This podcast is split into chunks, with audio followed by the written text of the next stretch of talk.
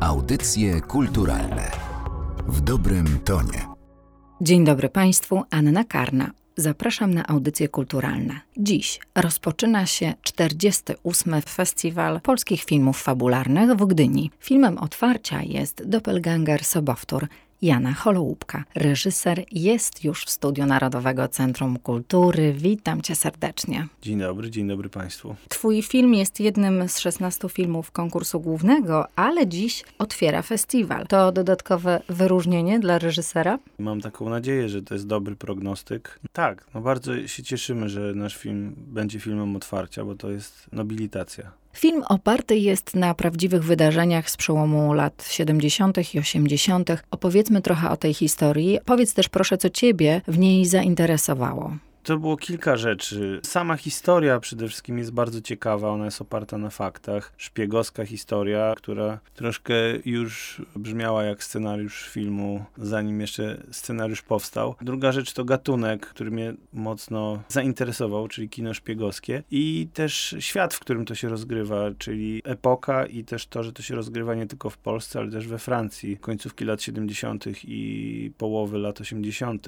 To mnie też bardzo zainteresowało i zainspirowało, że jakby stworzenie tego świata będzie dużym wyzwaniem dla wszystkich, a ja lubię, jak są takie wyzwania. Kim są twoi bohaterowie? Jeden jest człowiekiem, który ukradł tożsamość drugiemu. Więc jeden jest kimś, kto wiecznie udaje, a drugi jest człowiekiem, który w pewnym momencie orientuje się, że coś zostało mu wykradzione i też zaczyna podążać tym tropem i szukać rozwiązania i odpowiedzi na pytanie, kim jest tak naprawdę, bo dowiaduje się, że nie jest synem kobiety, która go wychowywała. A ten, który ukradł tożsamość, moim zdaniem też traci z oczu samego siebie i też w pewnym momencie próbuje odnaleźć swoje prawdziwe ja, więc w gruncie rzeczy to jest opowieść o ludziach, którzy szukają tożsamości. Na czym polega metoda Doppelganger? To jest praktyka służb, która do dzisiaj funkcjonuje z pewnością, czyli to są tak zwani wtórnicy, czyli szpiedzy, którzy funkcjonują na terenie obcego państwa, korzystając z nieprawdziwej tożsamości.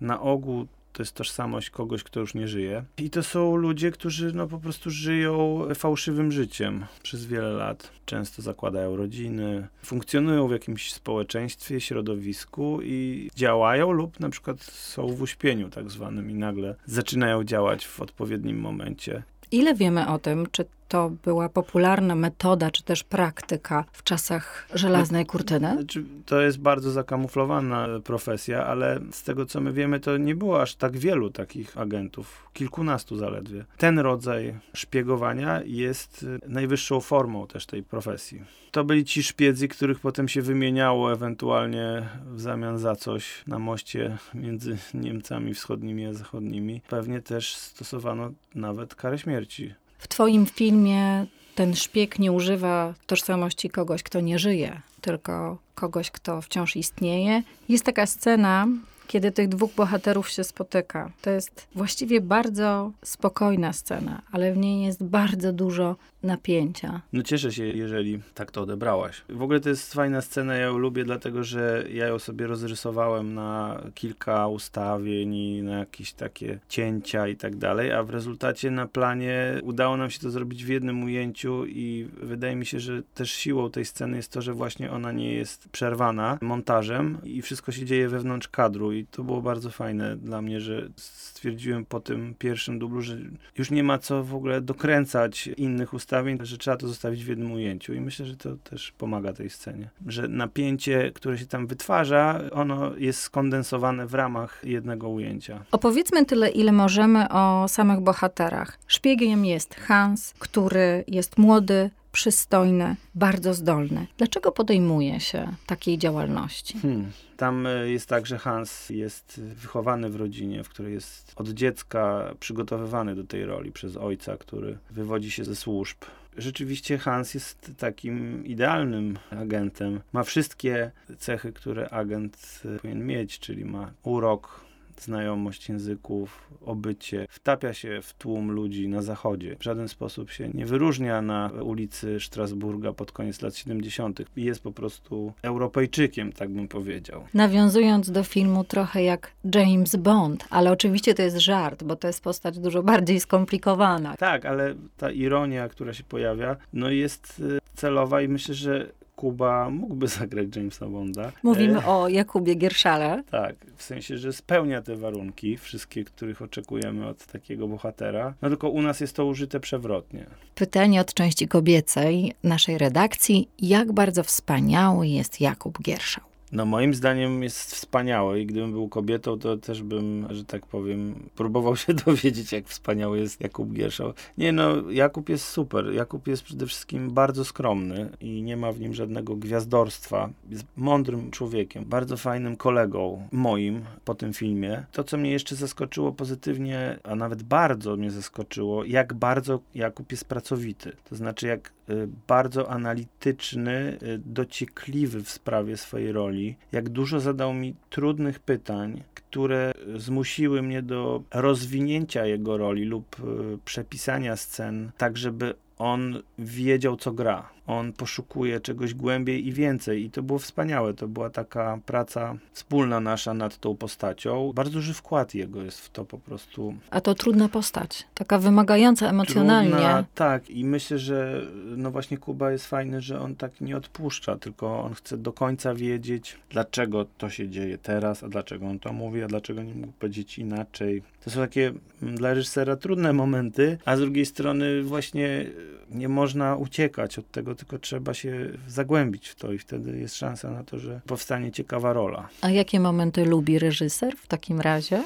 Najbardziej lubię chyba właśnie te spotkania z aktorami, tak zwane próby stolikowe i uwielbiam montować. To jest w ogóle mój ukochany moment, montaż. Ale bardzo lubię te próby stolikowe, gdzie my się spotykamy w większym, mniejszym, czasami w pojedynkę i nikt tam oczywiście nie próbuje grać, tylko po prostu analizujemy sceny, dialogi, czytamy dialogi i wtedy słyszymy, co gra, co nie gra. Wtedy jest to ten moment, kiedy możemy zadać różne pytania sobie i zmienić coś na lepsze. To jest dla mnie też jeden z najważniejszych procesów w przygotowaniu filmu, bo on nie tylko powoduje to, że scenariusz ewoluuje w dobrą stronę, ale też powoduje, że ja się z aktorami poznaję bliżej, zaczynamy się lubić, jakoś tworzyć już taką rodzinę, która potem na tym planie będzie funkcjonować przez następne kilka miesięcy. I ta atmosfera pozytywna i taka otwartość do siebie i koleżeństwo jest kluczem, moim zdaniem, we współpracy w ogóle z aktorem. Dwie główne role grają Jakub Gierszał, o którym już powiedzieliśmy, i Tomasz Szuchart. Fantastyczni aktorzy. Jeśli chodzi o Tomka, to mi się wydawało, że na papierze jego postać ma mniejszy potencjał dramaturgiczny, że ja potrzebuję aktora, który to wypełni sobą, swoją dynamiką i swoją taką dzikością. Ja bym powiedział, że Tomek dla mnie, Szuchart ma w sobie jakiegoś zwierzaka w środku, nieujarzmionego i że ta postać tego potrzebuje i dlatego chciałem, żeby on po prostu zagrał Jana. Wydaje mi się, że to był strzał w dziesiątkę. No i oczywiście, żeśmy tam rozwinęli też z Tomkiem tę postać, także ona już tego potem potencjału dramaturgicznego jeszcze dostała w literaturze. No ale Tomek też jest wspaniały, tak jak zresztą Kuba, ale zupełnie inny. Więc ten bliźniak, który jest w tytule, czy sobowtór jest tutaj no, przewrotny też. Jaki jest Janek Bitner? Bo to jest właśnie postać grana przez Tomasza Szucharta. No jest e, kochanym facetem, nie? Ale jednak z ciemną taką plamą. Jest ojcem dwóch córek, bardzo wydaje mi się fajnym mężem. Ma wspaniałą rodzinę. No ta plama, no to jest zaleczony nauk. Ja sobie tak myślę, że jego walka o tożsamość jest też walką o w ogóle o, o to, żeby przeżyć i żeby ten nauk nie wrócił. Janek jest człowiekiem jednym z wielu z ulicy, tak bym powiedział powiedział. Myślę, że wiele osób, i tu nie chodzi o nauk, tylko w ogóle o no, taką walkę o rodzinę i o, o, o godność i o swoje życie. Wielu ludzi się może z nim utożsamić po prostu i on na tym poziomie jest dużo bardziej bliski każdemu z nas niż pewnie agent y, Hans, ale agent Hans też ma swoje problemy, które wszyscy zrozumieją i które są na poziomie ludzkim absolutnie zrozumiałe. Andrzej Gołda jest autorem scenariusza, ale ty przy tym scenariuszu współpracowałeś? Czy miałeś czasem taką chęć, żeby jakoś odmienić los tych bohaterów, żeby ich jakoś uratować. Tak, oczywiście. Ja cały czas mam nadzieję, że oni się jakoś uratują. Troszkę grzebiąc w tym tekście, też miałem możliwość przekierowania ich losów na inne tory i tak się stało. Szczególnie w przypadku Hansa, który troszkę miał inny moment, po którym już bohater nie może wrócić do stanu początkowego. My to tak nazywamy w filmie i ten moment, o którego oczywiście tu nie zdradzę, mhm. ale to jest coś, co zostało dodane. W 2014 roku zadebiutowałeś jako reżyser. Oczywiście wszyscy pamiętamy twój film 25 lat niewinności, sprawa Tomka Komendy z 2020 roku, czy serial Wielka Woda z 2022. To są bardzo mocne filmy. Także ten, Doppelganger Sobowtór, jest twoją drugą pełnometrażową realizacją. Czy ty się wychowywałeś na kinie szpiegowskim? Ja czuję się debiutantem od 2018 roku, bo wtedy zrobiłem Royst pierwszy i to był tak naprawdę mój, moja pierwsza duża reżyserska praca. Tak, ja się wychowałem, jeśli mam być szczery, na papce. To znaczy ja jestem dzieckiem przełomu lat 80. i 90. i beneficjentem powstania dziesiątek tysięcy wypożyczalni kaset wideo i nagłego zalewu rynku przez wszelakie kino. I ja jako ten 12-13-latek, kiedy to się stało, zachłysnąłem się oczywiście tym i byłem cały czas w kinie, a jak nie w kinie, to miałem wypożyczone filmy, y, przenajróżniejsze i lepsze i gorsze, ale my dzieci wygłodniałe po prostu hitów kinowych i, i tak dalej, rzuciliśmy się na to z pazurami i ja no naoglądałem się kina naprawdę od klasy A do klasy Z i tak, no lubię kino w ogóle takie skierowane do widza dużego, szerokiego widza. W związku z tym kino gatunkowe jest y, dla mnie najbardziej naturalnym miejscem i najlepiej się czuję w ogóle w gatunku. Szpiegowski akurat tym razem, poprzednio katastroficzny, jeszcze wcześniej kryminał, ale na takim kinie się wychowałem. Jak przygotowywałeś się do tej historii? Co czytałeś, co oglądałeś, czym się inspirowałeś? Zawsze podstawą jest scenariusz, ale pewnie jest tego więcej. Ja na przykład y, właśnie staram się nie inspirować innymi filmami. Kiedy robię coś swojego, to staram się zupełnie odciąć i nie bodźcować się, dlatego że nie chcę zgapiać od innych i poszukuję swojego własnego języka dla danego projektu, bo Doppelganger jest zupełnie inaczej opowiedziany niż na przykład Wielka Woda czy Royst. Mhm. Y, więc to jest też jakby część naszej pracy, żeby znaleźć jakąś ciekawą formułę dla danego projektu. Natomiast oczywiście, jeśli chodzi o taką wiedzę na temat y, tej sprawy, no to tak, czytałem co się dało. Tu Andrzej bardzo dobrze zdokumentował tę sprawę i pracował nad tym kilka lat. Zainteresował się tym tematem na pewno ponad dekadę temu i ten temat w nim dojrzewał. Ten scenariusz był dobrze przygotowany i napisany z taką wiedzą fachową. Powiedzieliśmy trochę o jednej z kluczowych scen Masz swoją ulubioną scenę w tym filmie? Rzucę tylko hasłem, bo nie chcę zdradzać, o czym ta scena jest, ale chyba moją ulubioną sceną jest scena na farmie, opuszczonej farmie wśród takich żółtych traw. Myślę, że to dlatego, że ta scena i ten moment pojawił się bardzo późno w scenariuszu i zmienił wszystko dla tej historii, przynajmniej dla głównego bohatera. To było dosyć ryzykowne, to co się tam wydarza i wiele osób twierdziło, że to chyba nie, niedobrze, a ja uważałem, że dobrze i zobaczymy. niektórzy już dziś. niektórzy dziś, niektórzy już wiedzą, ale moim zdaniem to jest bardzo dobrze dla, dla, dla tej historii, że to się tam wydarza i, i cóż, dlatego lubię tę scenę, bo była ryzykowna, no i też jakaś atmosfera, która tam panuje, przedziwna. Bardzo mi się podoba. Mhm. Poza pracą artystyczną, praca na planie to jest po prostu ciężka fizyczna, wielogodzinna, czasami kilkunastogodzinna praca. Mhm. Jak będziesz wspominał ten film? Nie będę ukrywał, że temu filmowi dotyczyła bardzo przykra okoliczność, a mianowicie tydzień przed startem wybuchła wojna w Ukrainie i kompletnie rozbiło to też nasze pewne plany wyjazdowe. Musieliśmy się bardzo szybko przeorganizować już właściwie w czasie okresu zdjęciowego, co się nie zdarza. Przez to, że ta wojna wybuchła, to przez jakiś przynajmniej początkowy okres tego filmu wydaje mi się, że wszyscy byliśmy bardziej skupieni na tym, co się dzieje w rzeczywistości niż co się dzieje tu na planie. Oczywiście nie pogubiliśmy się, ale jednak to była tak strasznie przejmująca okoliczność i niepokojąca wszystkich, że zarówno ja, jak i aktorzy, jak i ekipa, no po prostu między ujęciami sprawdzaliśmy cały czas w telefonach, co się dzieje na froncie, czy zdobyto kijów. Wszystkim towarzyszył rodzaj lęku, po prostu lęku. Czy mamy, nie wiem, wracać do Warszawy jak najszybciej, jesteśmy w Trójmieście. No takie słabe to było.